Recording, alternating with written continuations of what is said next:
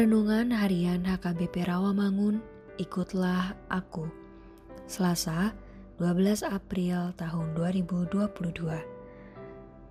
Dengan judul Menderita dan bersukacita bersama Tuhan Yesus. Bacaan pagi kita pada hari ini diambil dari Yunus 2 ayat 1 sampai 10. Bacaan malam kita pada hari ini diambil dari 1 Korintus 15 ayat 54 sampai 58. Dan kebenaran firman Tuhan pada hari ini diambil dari 1 Petrus 4 ayat 13.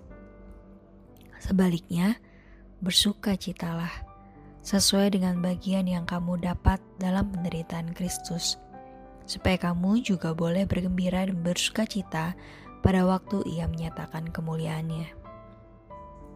Demikianlah firman Tuhan. Sahabat, ikutlah aku yang dikasih Tuhan Yesus.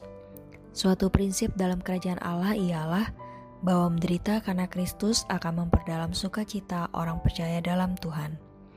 Oleh karena itu, mereka yang hanya sedikit atau sama sekali tidak menderita untuk Tuhan jangan dicemberui. Ketika seseorang harus menderita demi kekristenannya, Sesungguhnya ia sedang melalui jalan-jalan yang pernah dilalui Tuhannya dan turut mengikul salib yang dipikul Tuhannya. Ini adalah pemikiran dalam perjanjian baru yang sangat disukai. Jika kita menderita bersama-sama dengan dia, sebagai orang Kristen tidak dapat menghindar dari kenyataan yang dihadapi di dalam hidupnya.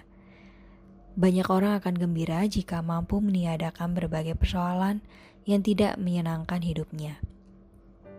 Hal yang terbaik yang berasal dari kekristenan dapat menjadi serangan bagi dunia di mana kebaikan dinilai sebagai penghalang.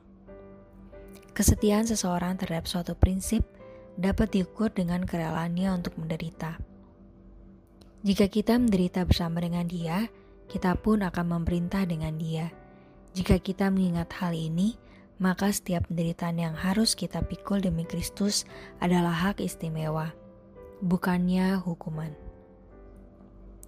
Yesus Kristus tidak berhutang kepada siapa pun, tetapi sukacita dan mahkotanya hmm, menantikan hmm. manusia yang tetap setia kepadanya.